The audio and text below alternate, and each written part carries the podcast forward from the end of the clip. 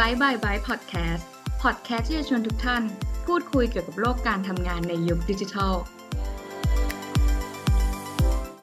สวัสดีครับ กลับมาพบกับ episode ที่ 4 ของรายการ A Byte of Byte ทางช่อง Byte by Byte ของเรานะครับ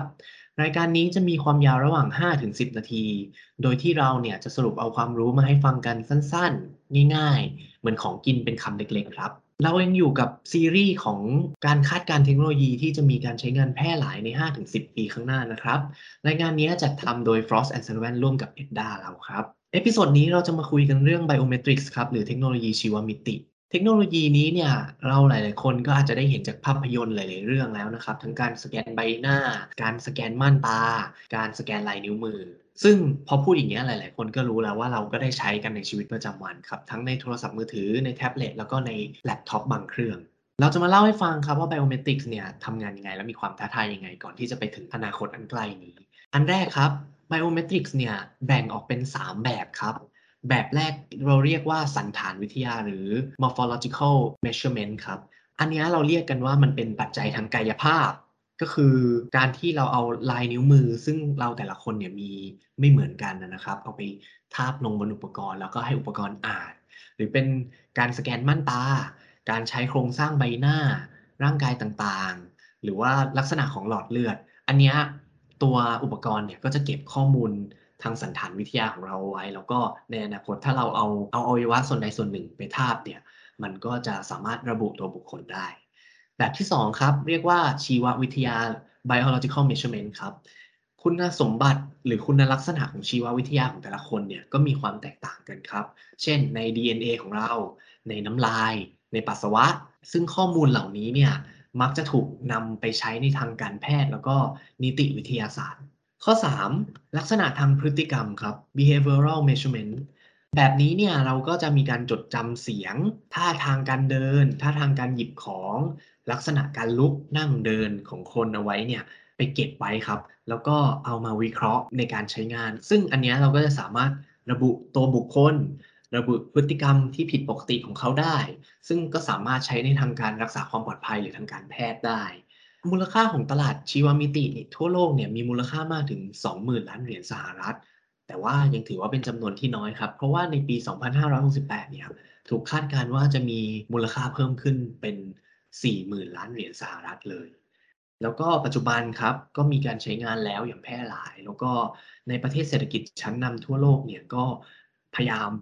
ทั้งนำไปใช้ แล้วก็มีการวิจัยเพื่อพัฒนาการนำไปใช้ให้ดียิ่งยิ่งขึ้นไปครับ ทั้งในอินเดีย ญี่ปุ่น จีน เกาหลีใต้ หรือสหรัฐอเมริกา ตัวอย่างการใช้งานครับก็มีตั้งแต่การเข้าออกสถานที่ด้วยการจดจำใบหน้า การยืนยันตัวตนด้วยการสแกนลายนิ้วก่อนเข้าสถานที่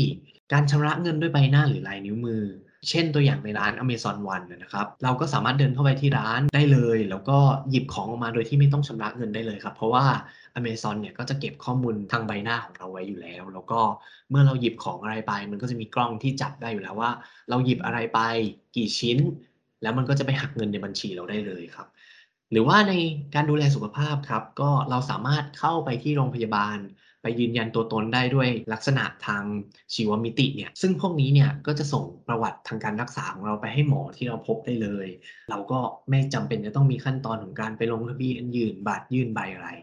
แล้วก็อีกตัวอย่างหนึ่งครับ เรื่องยานยนต์ อันนี้ก็ในอนาคตเราอาจจะไม่ต้องพกกุญแจรถแล้ว เพราะว่าเราก็สามารถเดินไปสแกนลายนิ้วมือ หรือว่ารถเนี่ยก็อาจจะจดจำจากใบหน้าของเราได้ แล้วก็นอกจากนี้ครับระหว่างขับรถรถก็อาจจะสังเกตท่าทางของเราได้ด้วยว่า เราหลับในหรือเปล่า หรือว่าเราเอาแต่จ้องมือถือไม่มองถนน รถก็จะเตือนให้เรากลับมามีสมาธิกลับมาโฟกัสอีกครั้งหนึ่งแต่ว่าก่อนที่จะไปถึงตรงนั้นเนี่ยมันก็ยังมีความท้าทายอีกครับ 3 ข้อครับที่ Frost and Sullivan สรุปมาให้เรา ข้อแรกครับก็คือ อุปกรณ์และค่าบำรุงรักษาเนี่ยยังมีราคาแพง อย่างที่เรารู้ครับว่าก่อนที่มันจะสแกนใบหน้า หรือสแกนลายนิ้วมือ สแกนม่านตาเราได้เนี่ยมันก็จำเป็นจะต้องมีอุปกรณ์ ซึ่งพอเราซื้ออุปกรณ์มาเนี่ยเรายังต้องซื้อค่าจัดทำระบบ ไม่ว่าจะเป็นระบบการเก็บฐานข้อมูลระบบการประมวลผล ซึ่งครอบคลุมถึงทั้งฮาร์ดแวร์แล้วก็ซอฟต์แวร์พอเราได้อุปกรณ์ เราได้ระบบมาแล้ว ยังไม่ครบครับ เรายังจำเป็นจะต้องมีค่าบำรุงรักษา การเก็บรักษาอุปกรณ์เหล่านี้เอาไว้ด้วย ซึ่ง 3 ข้อนี้เนี่ยพอรวมๆกันค่าใช้จ่ายในแต่ละปีเนี่ยก็มีมูลค่าพอสมควรครับทำให้บริษัทที่จะมาลงทุนในพวกนี้เนี่ยก็จำเป็นที่จะต้องมีทั้งเงินทุน แล้วก็แผนธุรกิจที่ดี ข้อ 2 ครับ การคุ้มครองข้อมูล โดยเฉพาะข้อมูลทางชีวมิติเนี่ยถือว่าเป็นข้อมูลส่วนบุคคลที่มีความสำคัญมากครับ หากผู้ให้บริการเนี่ยทำข้อมูลหลุดออกไป ความเสียหายมันจะเกิดขึ้นเยอะมาก มันอาจจะต้องมีการดูแลให้ดีตั้งแต่แรก แล้วก็มีแผน 2 ด้วยครับ ในกรณีที่หลุดออกไปจะมีการชดเชยดูแลกันยังไง อันนี้ก็จะจำเป็นที่จะต้องมีการทำงานร่วมกันทั้งภาครัฐ แล้วก็ภาคเอกชนครับ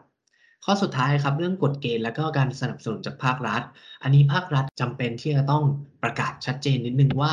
นโยบายที่เขาจะสนับสนุนเนี่ยเป็นเทคโนโลยีอะไร มีแนวทาง การให้การสนับสนุนอย่างไร มีแนวกฎหมายอย่างไร แล้วก็นอกจากนี้ยังเป็นเรื่องของมาตรฐานครับว่าผู้พัฒนาเนี่ยจะต้องใช้เทคโนโลยีอะไร มีมาตรฐานการดูแลอย่างไรนะครับ อันนี้ก็เป็นตัวอย่างแล้วก็ความท้าทายที่เรานำมาเล่าให้ฟังกันในวันนี้ และนี่คือ Biometrics ครับ เทคโนโลยีที่เรานำมาแชร์กันในวันนี้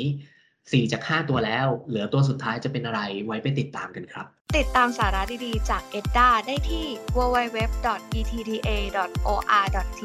หรือ Facebook Page ETDA Thailand และอย่าลืมติดตาม Bye Bye Bye Podcast ของเราได้ที่ SoundCloud Spotify Apple Podcast Google Podcast และ YouTube ในช่อง EDDA Channel